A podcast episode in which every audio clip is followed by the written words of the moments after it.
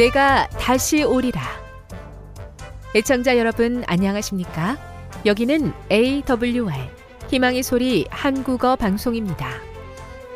본 방송은 천국 복음을 온 세상에 전파하기 위해 제7일 안식일 예수재림교회가 설립한 세계 방송망입니다.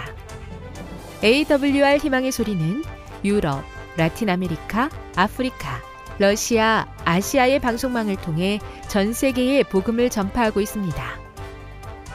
AWR 아시아 희망의 소리 방송국은 한국어 방송을 매일 8시간씩 송출하고 있습니다. 희망의 소리 방송은 인터넷과 스마트폰을 통해서도 언제나 청취하실 수 있습니다. 들으실 수 있는 인터넷 주소는 awr.org입니다.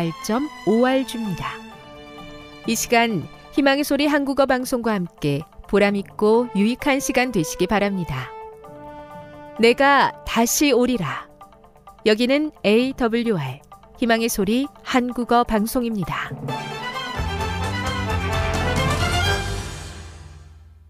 주파수 안내입니다. 괌에서 송출하는 우리 방송은 한국 표준시로 새벽 1시 30분부터 2시 30분까지 11,755kHz로 새벽 2시 30분부터 3시 30분까지 3시 30분부터 4시 30분까지 15,530kHz로 새벽 5시부터 6시까지 9,890kHz로 4회에 걸쳐 송출하고 있습니다. 스리랑카에서 송출하는 우리 방송은 한국 표준시로 밤 9시부터 10시까지 15,530kHz로 우즈베키스탄에서는 새벽 3시부터 4시까지 새벽 4시부터 5시까지 9,760kHz로 타지키스탄에서는 밤 9시부터 10시까지 15,255kHz로 송출하고 있습니다. 애청자 여러분의 많은 청취 바랍니다.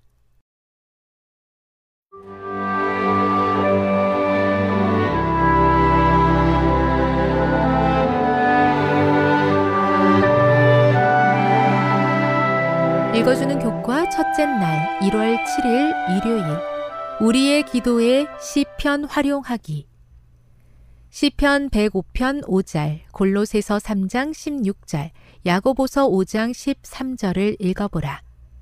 시편은 예배에서 어떤 역할을 하고 있는가? 시편을 일상에 활용하는 간단한 방법은 매일 시간을 내어 시편 1편부터 시작하여 순서에 따라 한 편씩 읽는 것이다. 또 다른 방법은 애가, 감사의 시, 찬송, 참회의 시, 하나님의 지혜와 인도를 구하는 지혜의 시, 역사시, 분함과 노여움을 담고 있는 시, 순례의 시 중에서 현재 자신의 상황에 맞는 시편을 읽는 것이다. 이번 기 동안 우리는 이런 여러 가지 시편들을 살펴보고 각 시편이 기록된 맥락에 대해 공부할 것이다. 그렇다면 시편은 어떻게 읽어야 할까? 먼저 시편을 읽고 간단한 묵상을 한 후 기도해 보라. 시편을 묵상한다는 것은 기자가 하나님께 말하는 방식과 기도의 이유 등 시편의 다양한 측면을 묵상하는 것을 포함한다. 자신의 상황이 시편 기자의 경험과 어떻게 일치하는지, 그리고 시편이 자신의 경험을 표현하는데 어떻게 도움이 될 수 있는지 살펴보라. 당신은 어느새 시편의 내용과 경험에 공감하고 있는 자신에 대해 놀라게 될 것이다. 시편의 어떤 내용이 당신의 삶과 상충된다면 그 시편이 현재 당신이 바라는 무언가 잘못된 희망을 바르게 권면하고 있는지 깊이 묵상해 보자. 그리스도의 인격과 구원 사역, 그리고 그 사역이 우리에게 주는 궁극적인 소망에 비추어 시편의 기별을 묵상해 보라. 성경의 모든 부분을 그리스도와 그 십자가의 빛에서 살펴보는 것은 항상 도움이 된다. 시편이 말해주는 기도의 새로운 동기를 찾고 그것이 당신과 교회 그리고 세상에 미치는 중요성을 생각해 보라. 하나님께 당신의 말씀을 그대의 마음과 생각에 새겨 달라고 간구하라. 시편 말씀이 당신이 아는 누군가의 상황과 일치한다면 그 사람을 위해 중보 기도하라. 시편은 삶의 다양한 측면을 다루고 있다. 그것이 그대에게 말하는 것을 읽고 마음에 받아들일 때 그대의 삶이 풍요롭게 될 것을 잊지 말라. 교훈입니다. 시편의 말씀은 우리의 일상의 경험과 일치하기도 하고 상충되기도 한다. 그 말씀을 마음과 생각에 새기고 활용하며 기도할 때 우리 삶은 풍요로워질 것이다. 묵상. 그리스도의 말씀이 너희 속에 풍성이 거한다는 것은 무엇을 의미하는지 생각해 보십시오. 적용. 왜 성경을 읽는 것이 그런 모든 경험을 위한 첫 번째이자 가장 중요한 단계인지 생각해 보고 삶에 적용해 보십시오. 영감의 교훈입니다. 시편 기자처럼 영원한 길로 인도해 주시기를 구하라. 하나님께서 사람의 동기와 의사와 목적을 아신다. 그대는 더럽힌 그대로의 심정을 가지고 그에게로 나아가라.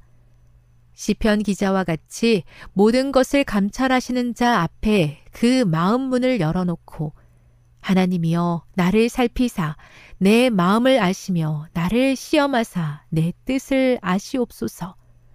내게 무슨 악한 행위가 있나 보시고 나를 영원한 길로 인도하소서 하고 부르짖으라. 정노의 계단 34에서 35 성경에 기록된 삶의 경험을 통하여 권면하여 주시니 감사합니다. 부족한 종이지만 말씀을 따라 살면서 매일의 삶 속에 은혜를 경험하기를 원합니다. 주께서 생활의 변화를 요구하실 때 순종하고 따를 수 있는 용기와 힘을 주시옵소서.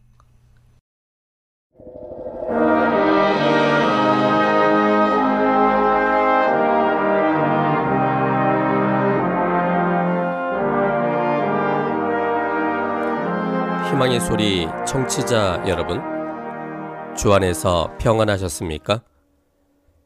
방송을 통해 여러분들을 만나게 되어 기쁘게 생각합니다. 저는 박용범 목사입니다. 이 시간 하나님의 은혜가 우리 모두에게 함께 하시기를 바랍니다.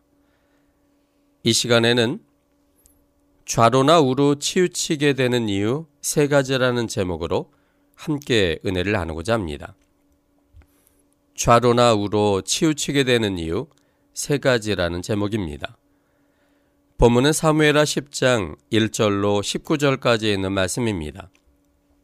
사무엘하 10장 1절로 19절입니다. 그 후에 암몬 자손의 왕이 죽고 그 아들 한운이 대신하여 왕이 되니 다윗이 가로되 내가 나하스의 아들 한운에게 은총을 베풀되 그 아비가 내게 은총을 베푼 것 같이 하리라 하고 그 신복들을 명하여 그 아비 죽은 것을 조상하라 하니라.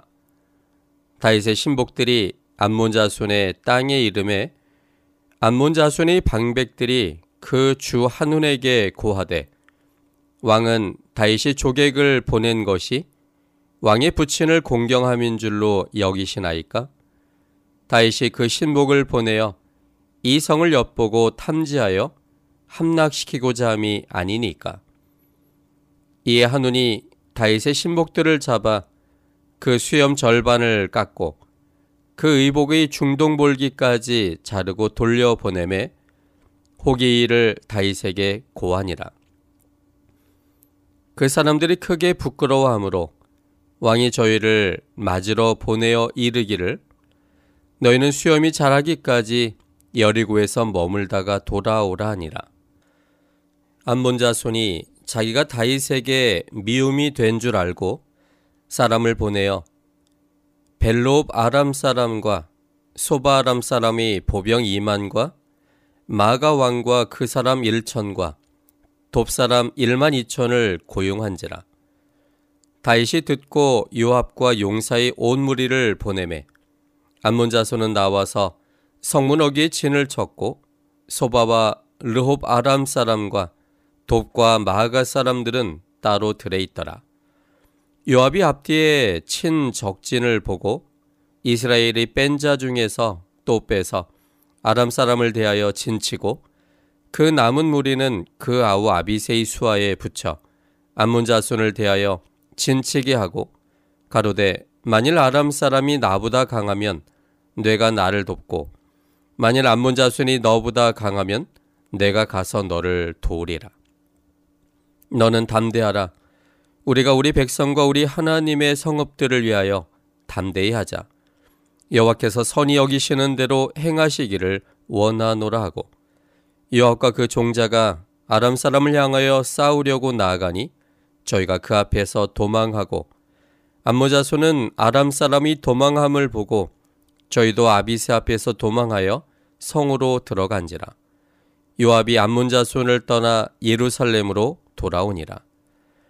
아람 사람이 자기가 이스라엘 앞에서 패하였다 함을 보고 다 모임에 하다데셀이 사람을 보내어 강 건너편에 있는 아람 사람을 불러내매 저희가 헬람에 이르니 하다데셀이 군대 장관 소박이 저희를 거느린지라 혹이 다이색의 고함에 저가 온 이스라엘을 모으고 요단을 건너 헬람에 이름에 아람 사람들이 다윗을 향하여 진을 치고 더불어 싸우더니 아람 사람이 이스라엘 앞에서 도망한지라.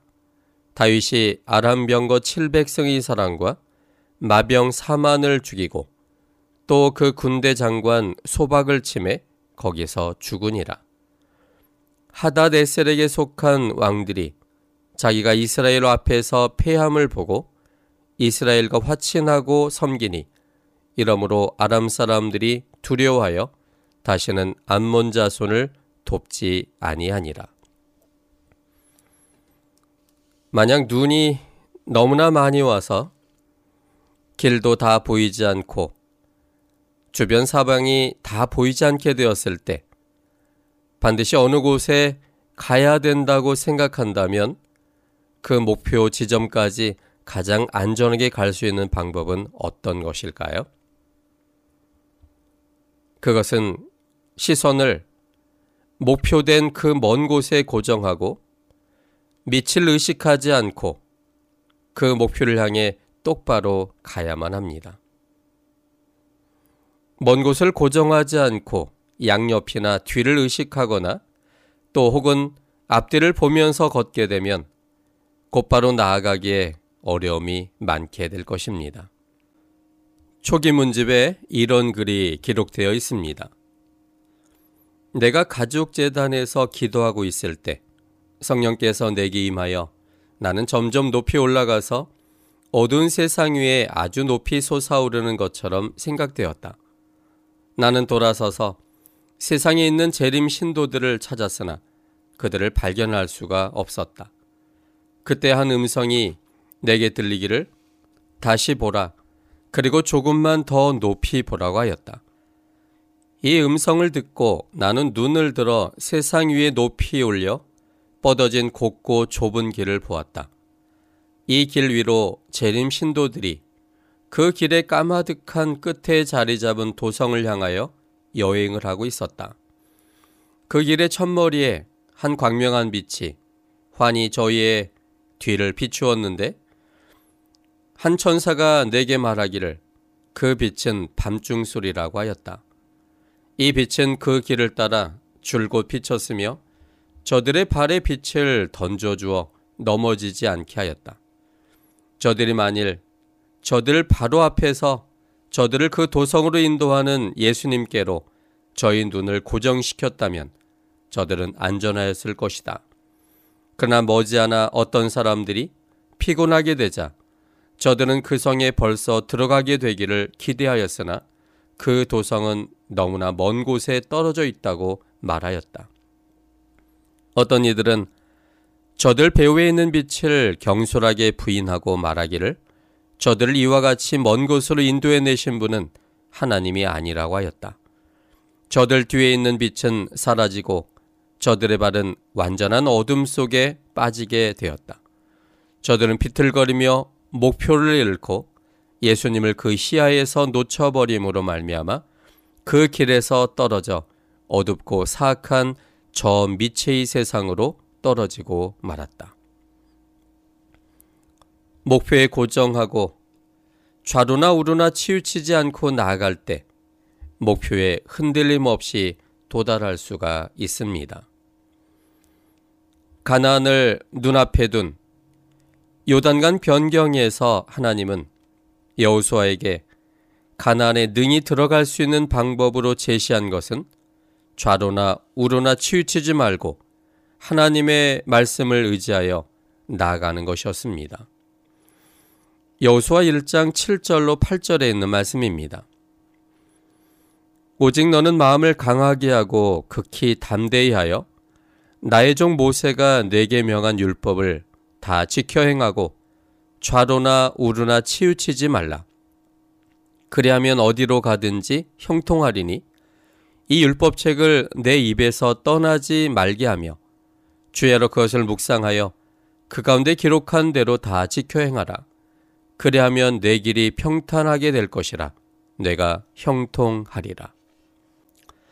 가난에 들어가는 방법 중 하나가 좌로나 우로나 치우치지 아니하고 하나님의 말씀의 원칙대로 따라가는 것이었던 것처럼 하늘 가난에 들어가는 방법 중 하나도 좌로나 우로나 치우치지 아니하고 하나님의 말씀의 원칙대로 따라서 가는 것입니다. 오늘 본문은 좌로나 우로나 치우치는 사람들의 이야기를 다루고 있습니다. 암몬 자손의 왕인 한운이 치우쳤고 다윗이 치우쳤고 아람의 왕인 하다데셀이 치우쳤습니다. 좌로나 우로나 치우침으로 그들 사이에 전쟁이 있었고 그 결과는 매우 큰 대가를 톡톡히 치르고 말았습니다. 이 본문에도 보면 사메라 10장 10절로 18절에 보면 그들이 얼마나 큰 대가를 치렀는지를 보여주고 있습니다. 아람 사람이 이스라엘 앞에서 도망한지라 다윗이 아람 병거 700승의 사람과 마병 4만을 죽이고 또 그 군대 장관 소박을 침해 거기서 죽으니라. 하다레셀에게 속한 왕들이 자기가 이스라엘 앞에서 패함을 보고 이스라엘과 화친하고 섬기니 이러므로 아람 사람들이 두려워하여 다시는 암몬 자손을 돕지 아니하니라. 하늘 가나안을 똑바로 가야 할 우리들의 시야를 분산시켜 좌로나 우로나 치우치게 만든다면 상당한 어려움을 당하게 할 수 있기 때문에 사단은 우리들로 하여금 좌로나 우로나 치우치게 만들기 위해 매우 분주합니다. 목표와 본질에서 벗어나 우리들로 하여금 좌로나 우로나 치우치도록 만드는 사단의 전술은 어떤 것들일까요? 오늘 본문을 통해 이 문제를 생각해 보고자 합니다. 첫째는 있는 그대로 해석하지 않고 상상할 때 좌로나 우로 치우치게 됩니다. 있는 그대로 해석하지 않고 상상할 때 좌로나 우로 치우치게 됩니다. 본문은 사무엘하 10장 2절에 있는 말씀입니다. 다윗이 가로되 내가 나스의 아들 한운에게 은총을 베풀되 그 아비가 내게 은총을 베푼 것 같이 하리라 하고 그 신복들을 명하여 그 아비 죽은 것을 조상하라 하니라. 다윗의 신복들이 암몬 자손의 땅에 이름에 암몬 자손과 이스라엘 백성들과는 혈통적으로 따져보면 매우 가까운 친족들이지만 역사적으로 살펴보면 그들은 늘 대립되는 사람들이었습니다. 암몬은 롯의 아들입니다. 창세 19장 36절로 38절입니다. 롯의 두 딸이 아비로 말미암아 잉티하고 큰 딸은 아들을 낳아 이름을 모압이라 하였으니 오늘날 모압 족속의 조상이요 작은 딸도 아들을 낳아 이름을 베담미라 하였으니 오늘날 암몬 족속의 조상이었더라. 그런데 롯은 아브라함의 조카입니다. 창세기 12장 5절에 있는 말씀입니다. 아브라함이 그 안에 사례와 조카 롯과 하란에서 모은 모든 소유와 얻은 사람들을 이끌고 가난 땅으로 가려고 떠나서 마침내 가난 땅에 들어갔더라. 아브라함과 롯은 하나님의 부르심에 따라 함께 하란에서 살다가 가나안에 함께 왔었습니다. 그 그들의 소유가 많아지므로 함께 동거할 수가 없어서 서로 나뉘어 살았습니다. 떨어져 살았지만 서로 돕는 매우 가까운 친족이었습니다. 그들은 하나님을 경외하는 사람들이었습니다. 그런데 소돔을 선택한 롯은 아내와 자녀들이 점점 환경에 지배되어 하나님을 떠나기 시작했습니다. 그리고 마침내 소돔 성이 무너질 때 아내는 소돔 기둥이 되었고 두 딸은 소돔 성의 죄악을 그대로 배워 아버진 롯을 통해 모압과 암몬이라는 아들을 얻게 되었습니다. 그 후 모압과 암몬은 큰 민족을 이루고 살게 되었는데 그들이 하나님을 거절함으로 그들은 점점 더 죄의 본성대로 살게 되었습니다. 그러나 하나님은 하나님을 거절한 암몬 자손을 여전히 사랑하시고 기억하셨습니다. 신명기 2장 19절 그리고 37절에 있는 말씀을 보겠습니다. 신명기 2장 19절입니다. 암몬 족속에게 가까이 이르거든 그들을 괴롭게 말라. 그들과 다투지도 말라. 암몬 족속의 땅은 내가 뇌게 기업으로 주지 아니하리니 이는 내가 그것을 롯자 손에게 기업으로 주었음이로라. 그리고 37절입니다. 오직 암몬 족 속의 땅 야복강가와 산지에 있는 성읍들과 무릇 우리 하나님 여호와께서 우리의 가기를 금하신 곳은 내가 가까이 하지 못하였느니라. 그런데 암몬 자손들은 이스라엘 백성들과 늘 대립되는 위치에 섰습니다. 몇 성경절을 살펴보겠습니다. 사사기 3장 13절입니다. 에글론이 암몬과 아말렉 자손들을 모아 가지고 와서 이스라엘을 쳐서 종려나무 성읍을 점령한지라. 사사기 10장 9절에 있는 말씀입니다. 사사기 10장 9절. 암몬 자손이 또 요단을 건너서 유다와 베냐민과 에브라임 족속을 침으로 이스라엘의 곤고가 심하였더라. 17절. 그때 암몬 자손이 모여서 길라앗에 친쳤으므로 이스라엘 자손도 모여서 미스바에 진치고 또한 사사기 11장 4절입니다. 얼마 후에 암몬 자손이 이스라엘을 치려 하니라. 사무엘상 11장에서도 여전히 암몬 자손들은 이스라엘 백성들과 대립되는 위치에 서게 됩니다. 사무엘상 11장 1절 2절입니다. 암몬 사람 나하스가 올라와서 길르한 야베스를 대하여 진침해 야베스 모든 사람이 나하스에게 이르되 우리와 언약하자 그리하면 우리가 너를 섬기리라. 암몬 사람 나하스가 그들에게 이르되 내가 너희 오른 눈을 다 빼어야 너희와 언약하리라. 내가 온 이스라엘을 이같이 모욕하리라. 사무엘상 14장 47절입니다. 사울이 이스라엘 왕위에 나아간 후에 사방에 있는 모든 대적 곧 모압과 암몬 자손과 에돔과 소바의 왕들과 블레셋 사람을 쳤는데 향하는 곳마다 이기였고 이런 관계였기 때문에 암몬 자손의 왕인 나하스가 죽었을 때 신복을 보내어 그 죽은 것에 대하여 조상하게 한 다윗의 행동이 암몬 사람들에게는 의하게 느낀 것은 사실이었을 것입니다. 다윗이 왜 나하스가 죽었을 때 그 죽음을 애도하며 신하들을 보내서 슬픔을 함께 나누고자 했는지는 구체적으로 기록되어 있지 않지만 오늘 본문에는 그 아비 즉 나하스가 내게 은총을 베풀었기 때문이라고 기록되어 있습니다. 옛날의 관계나 사울이 왕으로 있었을 때에는 원수의 관계가 분명하고 다윗과 어떤 친분이 있었는지는 모르지만 다윗은 아람왕 나하스에게 은혜를 받은 것 같습니다. 자신에게 은혜 베푼 나하스에 대해 늘 고맙게 생각하던 다윗이 나스가 죽자 옛날 은혜 입은 것이 생각이 나서 함께 슬픔을 나누고 또 신세진 것을 은혜로 갚기 위해 신하들을 암몬으로 보낸 것 같습니다. 지난 역사를 고려하지 않는다면 지금 보여지는 다윗의 처신은 매우 감사할 수도 있는 모습입니다. 그런데 암몬 사람들은 있는 그대로의 모습만 떼어내서 해석하지 않았고 배경 속에서 그 모습을 보자 상상이 가미되기 시작하였습니다. 우리나라 왕이 죽은 틈을 타서 우리나라를 침범하고자 우리나라의 동태를 파악하기 위해 정탐꾼을 보냈을 것이라고 상상하였습니다. 이런 상상으로 인해 좌로나 우로 치우치게 되었습니다.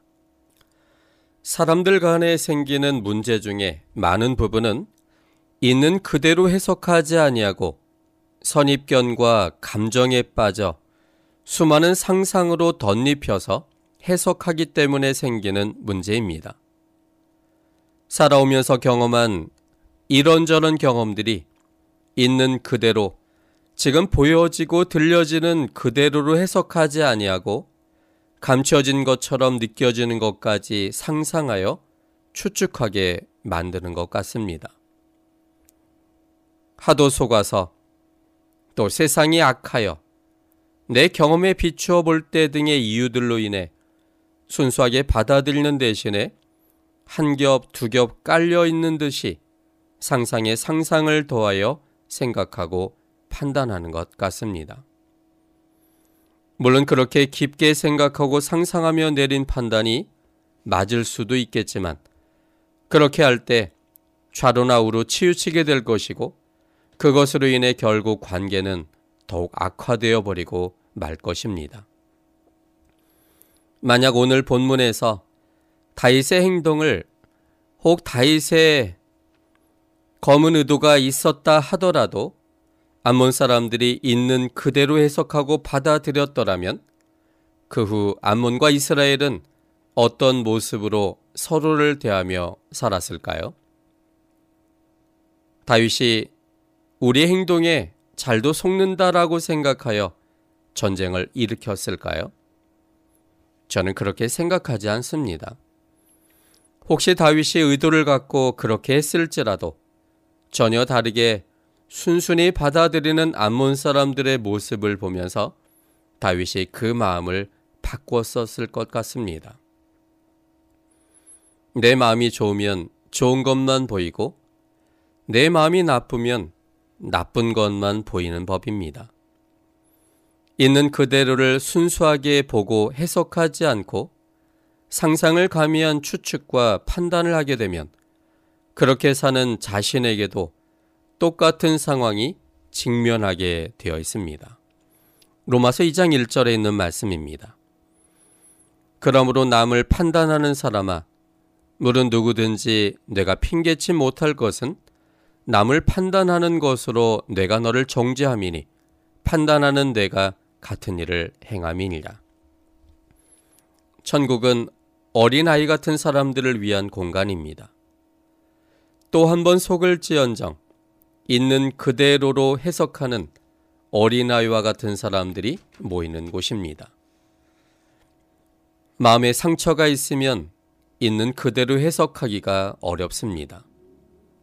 열등감, 비교당함으로 인한 상처, 인정받지 못한 상처들, 평범하지 못한 가정에서 자란 것, 상처받은 부모님들에 의해서 양육되는 아이들, 또 다른 상처들이 생기고 덧입혀지게 되는 것입니다. 이런 상처들이 치유되지 못하면 상처 입은 그대로 학습되어 다른 사람들에게 똑같은 상처를 주는 사람이 되어버립니다. 하나님의 무조건적인 사랑과 다른 사람들은 혹 그렇지 못할지라도 나를 창조하신 하나님께서는 언제나 내 편이시며 나를 언제나 인정하신다는 확신과 하나님은 나의 모든 것을 책임신다는 그러한 믿음 속에서 내 자신의 모든 내적 상처들이 치유받을 수 있습니다. 내 속에 있는 여러 상처들이 치유될 때만 어떤 문제에 대하여 있는 그대로로 받아들이고 곡해하지 않고 상상하지 않고 눈치 보지 않게 됩니다. 어떤 말을 들으면 그것을 그대로 받아들일 수 있는 힘을 갖게 됩니다. 그 뒷배경이 무엇인지, 왜 그 말을 했는지 상상하지 않게 됩니다.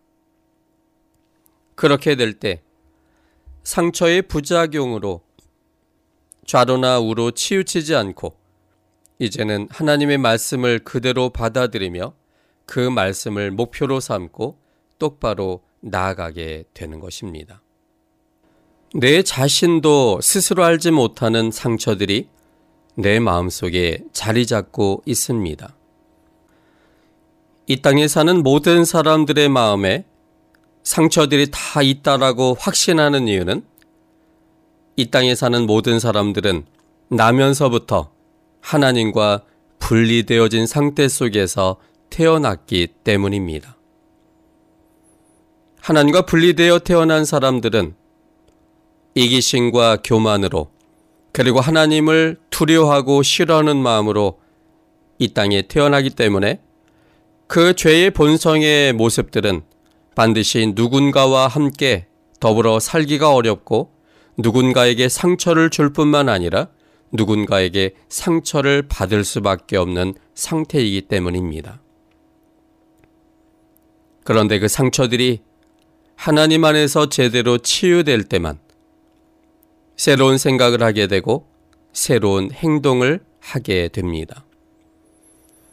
내 마음이 상처가 다 치유됨으로 인하여 온전해지고 건강해질 때, 그럴 때 당당해지고 상처받지도 않고 곡해하지도 않고 상상하지도 않게 됩니다.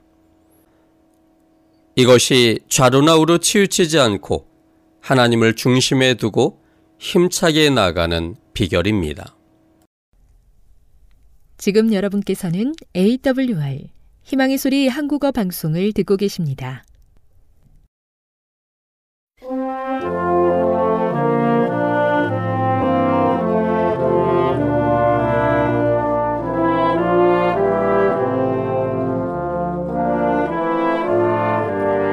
여러분 한 주 동안 평안하셨습니까? 하나님의 샬롬이 임하길 기원합니다.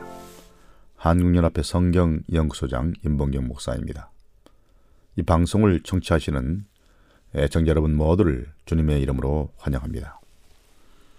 오늘도 여러분에게 하나님의 사랑과 또 예수 그리스도의 측량할 수 없는 은혜와 진리의 성령의 깊은 감동이 함께하시어 여러분의 진리 가운데로 인도되는 시간 되기를 간절히 바랍니다. 네, 오늘은 그리스도인은 어떻게 갈등을 푸는 것이 가장 좋은가라는 질문입니다. 아, 이런 질문입니다. 저는 엘렌 와이시 어떻게 토론을 통해 갈등을 풀 수 있는지에 대해 말한 진술들이 필요합니다. 사실 이것은 저에게 큰 숙제입니다. 제 삶을 위해서 꼭 필요한 정보로 사용될 것입니다. 그런 진술이나 또 권면이 있다면 가르쳐 주시기 바랍니다. 이렇게 질문했습니다. 아래 있는 진술이 질문자에게 대단히 유용할 것 같습니다.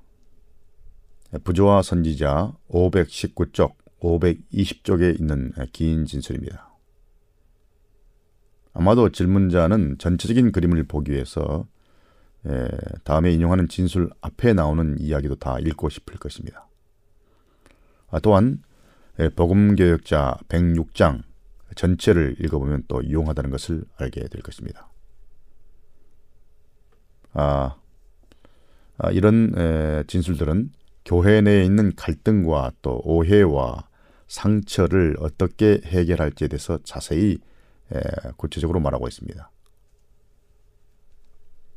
예, 사실 엘렌 화이트의 권면은 마태복음 18장에서 예수님 말씀하신 형제, 실족한 형세를 어떻게 다룰지에 대해서 말하는 그 내용을 자세히 설명한 것입니다.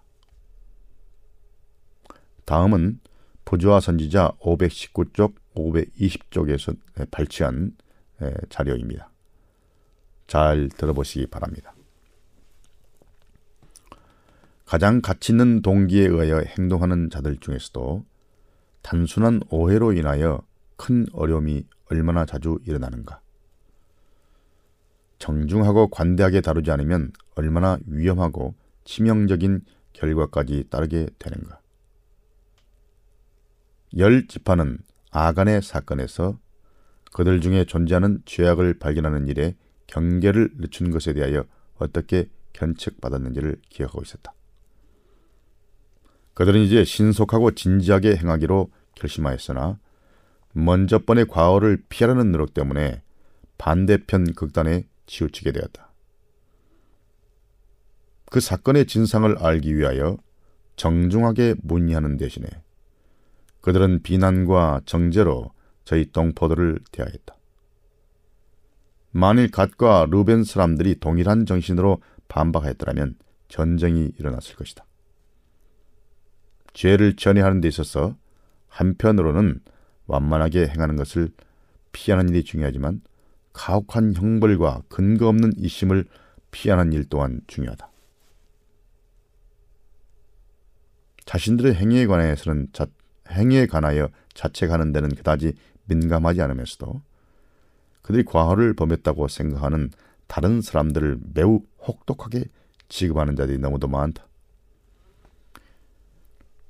일찍이 비난과 힐책을 받아, 받아 받음으로써 자신의 그릇된 태도를 교정한 사람은 아무도 없다. 오히려 그렇게 함으로 바른 길에서 아주 멀리 떠나가고 저희 마음이 굳어져서 죄를 뉘우치지 않는 자가 많다.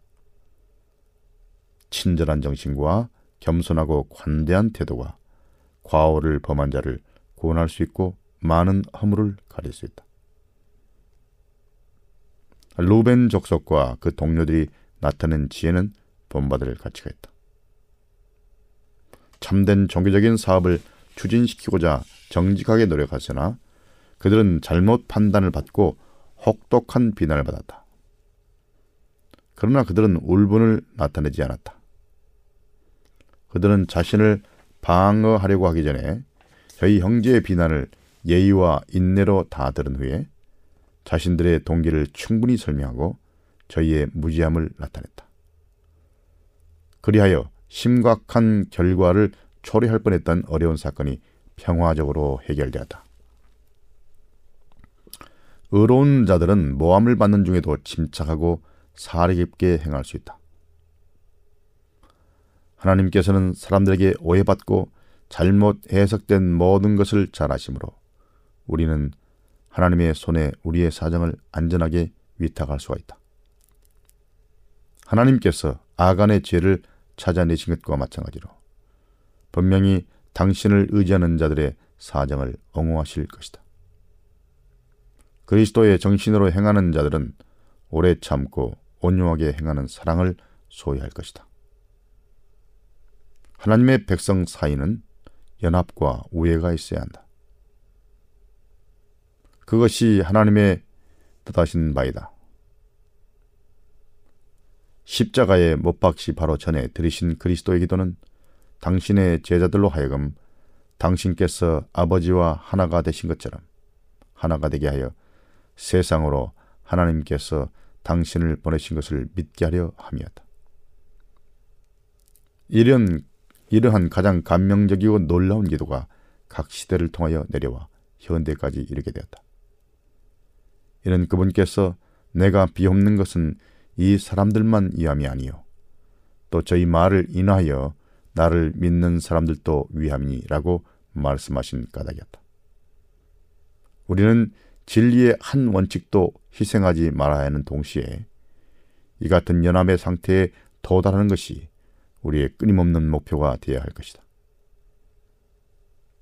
이것이 바로 우리가 그리스도의 제자가 된 증거이다. 예수께서는 너희가 서로 사랑하면 이로써 모든 사람이 너희가 내 제자인 줄 알리라고 말씀하셨다. 사도 베드로도 교회에 말하기를 너희가 다 마음을 같이하여 체휼하며 형제를 사랑하며 불쌍히 여기며 겸손하며 악으로 악으로 악을 악으로 욕을 욕으로 갚지 말고 도리어 복을 빌라. 이를 위하여 너희가 부르심을 입었으니 이는 복을 유업으로 받게 하려 하심이라. 라고 베드로전서 3장 8절 9절에서 말씀했다. 자, 긴 인용문이었습니다. 여기에는 대단히 중요한 지혜가 들어있죠.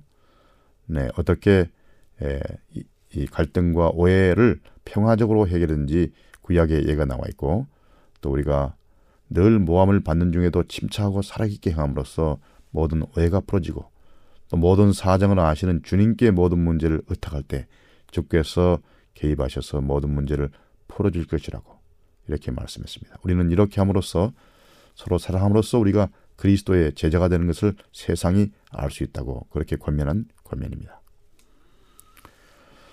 자, 그럼 다른 질문, 질문으로 넘어가 보겠습니다. 다른 사람들이 자신의 행동에 대해 어떻게 생각하든지 신경 쓸 필요가 없는가라는 매우 현실적인 질문입니다. 다음에 자세한 질문을 살펴보면 무슨 말인지 알 수 있습니다. 아, 이렇게 질문했습니다. 요즘 저는 여자친구와 동거하고 있는 한 재림교인과 경론을 벌이고 있습니다. 제가 그런 그의 잘못에 잘못된 행동에 대해 말하면 무슨 말도 받아들이지 않고 듣지도 않습니다. 그는 자기의 여자친구와 동거하지만 각기 다른 방에서 자고 성관계도 갖지 않기 때문에 다른 사람들이 자기가 에, 잘못하고 있다고 생각해도 신경 쓰지 않는다고 말합니다.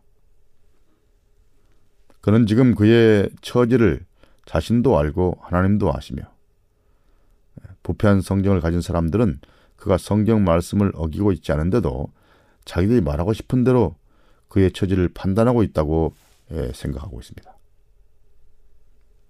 화인 여사가 이런 상황에 대해 뭐라 쓴 것이 있습니까?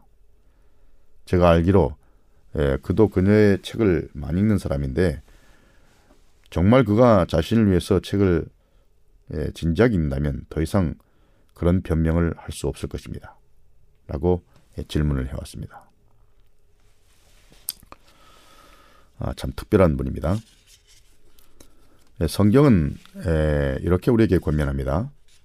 데살로니가전서 5장 22절에 악은 모든 무양이라도 버리라 라고 말합니다. 이 말은 우리가 악에 대해서 원천적으로 방하는 태도를 가지는 거죠. 겉으로 모양만 부려도 결국은 그 악이 우리의 내면까지 영향을 끼칠 수 있기 때문에 애초부터 악은 모양이라도 버리라 말은 절대로 악에게 근접하지 말라 이런 강력한 권면이 권면인 것입니다. 예수께서도 이렇게 말씀했습니다. 너희 빛을 사람 앞에 비치게 하여 저희로 너희 착한 행실을 보고 하늘에 계신 너희 아버지께 영광을 돌리게 하라고 말씀하십니다. 다른 사람이 우리의 행실을 오해하고 이상하게 보지 않도록 해야 되겠죠? 그런데 자기 여자친구와 동거하면서 나는 아무런 성적인 관계도 맺지 않고 있다. 그러면 문제가 없다. 라고 말하는 것은 그렇게 지혜로운 행동은 아닙니다. 그러한 행실이 하나님께 영광을 돌리는 일이 못 된다고 생각합니다. 말하자면 질문한 사람의 친구는 세상 사람들을 조롱하듯이 그 때문에 자기에게 면박을 주는 자들이 부패한 성정을 가졌다는 가졌다고 비난하는 격입니다. 하지만 사실상 그리스도인이나 비그리스도인을 막론하고 모든 사람은 예, 그들이 같이 동거하기 때문에 성관계를 맺고 있다고 생각할 것입니다. 그렇게 하는 것이 자신에게 무슨 유익이 있을 것이라고 생각할지 모르지만 그의 편판에 손상만 입힐 뿐입니다. 더욱이 이런 관계를 계속하면 그는 또한 자기 여자친구의 평판에도 아주 손상을 입힐 수 있을 것입니다. 사람들이 그녀를 에, 에, 질문자의 친구와 같은 사람으로 생각하기 때문입니다. 두 분 다를 이상하게 생각하죠. 두 사람의 평판이 다 손상될 것입니다. 그가 그녀를 진정으로 자기의 여자친구로 생각한다면, 진정으로 사랑한다면, 서로를 위해서 이 문제를 건전한 신앙적 관점에서 바라보고 그런 관계를 청산하는 것이 좋을 것입니다. 에, 사실 그는 자기보다 훨씬 더 여자친구의 평판을 보호해야 할 것입니다. 그러므로 그는 매우 자기중심적이고 어, 다른 사람을 배려하지 않는 태도를 가진 사람이라고 볼 수 있습니다. 다른 사람이 어떻게 생각하든 내 마음대로 하겠다 이런 태도죠. 그러나 사람은 사회적인 관계를 맺고 살기 때문에 자기가 아무리 옳다 할지라도 다른 사람에게 피해를 끼치거나 악영향을 주거나 오해하도록 하는 그런 일을 해서는 안 될 것입니다. 이런 경우에 적용될 수 있는 화인 여사의 진술이 두 개가 있습니다. 한번 들어보시기 바랍니다. 그리고 판단해 보십시오. 청년에게 보내는 기별 348쪽입니다. 악의 모양을 피하는 것만으로는 충분하지 못하다. 그대는 이보다 더 전진하여 선행을 배우지 않으면 안 된다. 그대들은 그리스도를 세상에 나타내지 않으면 안 된다. 어떻게 하면 하나님의 사업을 행할 방법을 배울 수 있을까 하는 것이 매일 그들의 연구가 되어야 한다. 주를 따르는 자들은 산 편지가 되어 무사람이 알고 읽는 바가 되어야 한다. 라고 말했습니다. 예, 또 청년에게 보내는 기별 345쪽입니다. 어린이와 청년들이 말과 행실을 삼가도록 훈련을 받는 것은 중요한 일이다. 왜냐하면 그들이 행하는 모든 행동은 그들의 가정에서뿐 아니라 그들과 접촉하는 모든 사람들에게 빛이나 어둠을 던져주기 때문이다. 그러므로 청년들은 주의하고 신중하며 모든 죄악은 모양이라도 피하게 하여 먼저 위로부터는 지혜와 예수께서만 주실 수 있는 힘을 얻지 않으면 안 된다. 라고 권면했습니다. 예, 모두 다 그리스도인은 예, 악한 데 접근하거나 악한 모양을 내거나 하는 것은 좋지 않다는 것입니다. 우리는 모두 다 그리스도의 편지고 또 빛과 소금이 되어야 되고 모든 사람의 본이 되어야 하기 때문에 다른 사람이 오해하는 그런 행동을 할 필요가 있을까요? 예, 이 질문에 대해서는 이 정도 답변하고요. 예, 다음 질문은 성령을 거역하는 죄는 무엇인가라는 질문입니다. 이렇게 질문했습니다. 성령을 거역하는 죄가 무엇인지요? 제가 어떻게 하면 성령을 거역하는 죄를 짓지 않았다는 것을 확신할 수 있나요? 왜 이제는 용서할 수 없나요? 엘렌 화이트는 이에 대해 뭐라 하나요? 이런 질문을 해왔습니다. 네, 이 질문은 좀 에, 중요한 질문이기 때문에 좀 면밀하게 살펴봐야 하므로 다음 시간에 또 차근차근 답하기로 하겠습니다. 자, 그럼 오늘은 여기까지 하겠습니다. 여러분 잘 들어주셔서 감사합니다. 다음 시간에 또 뵙겠습니다. 안녕히 계십시오.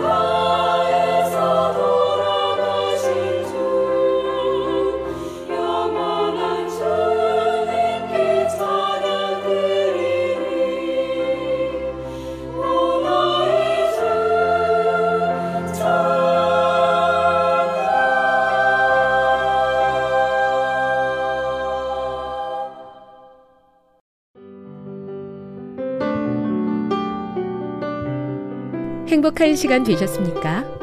지금까지 여러분께서는 AWR 희망의 소리 한국어 방송을 청취하셨습니다.